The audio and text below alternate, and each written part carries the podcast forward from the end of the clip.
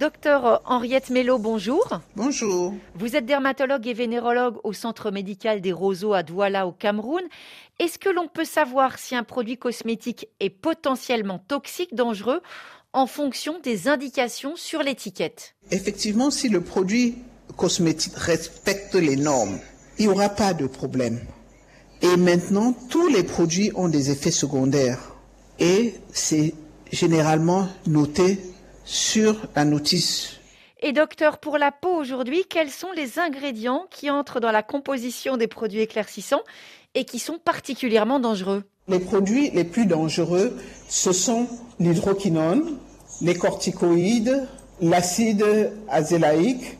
Ce sont des produits qui procèdent à la destruction de la mélanine.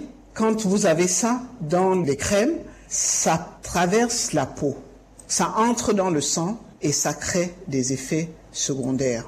Quels sont ces risques? Quelles maladies parfois graves peut-on attraper à cause de ces produits? Il y a l'acné, l'atrophie cutanée, les vergetures, les dermatites eczématiformes, les infections, l'hypertrichose et l'augmentation, la leucodermie. Ce sont des effets secondaires locaux. Maintenant, les autres effets secondaires, on a cité le diabète, l'hypertension et le cancer de la peau. Et parfois même chez les, jeunes, quand ils utilisent sur le long terme des troubles de la stérilité. On l'a bien compris, cela veut dire qu'il faut à tout prix éviter ces produits qui, à long terme, peuvent également provoquer euh, des risques d'hypertension artérielle, des risques de diabète, avec bien sûr toute l'influence sur l'exposition des peaux au soleil.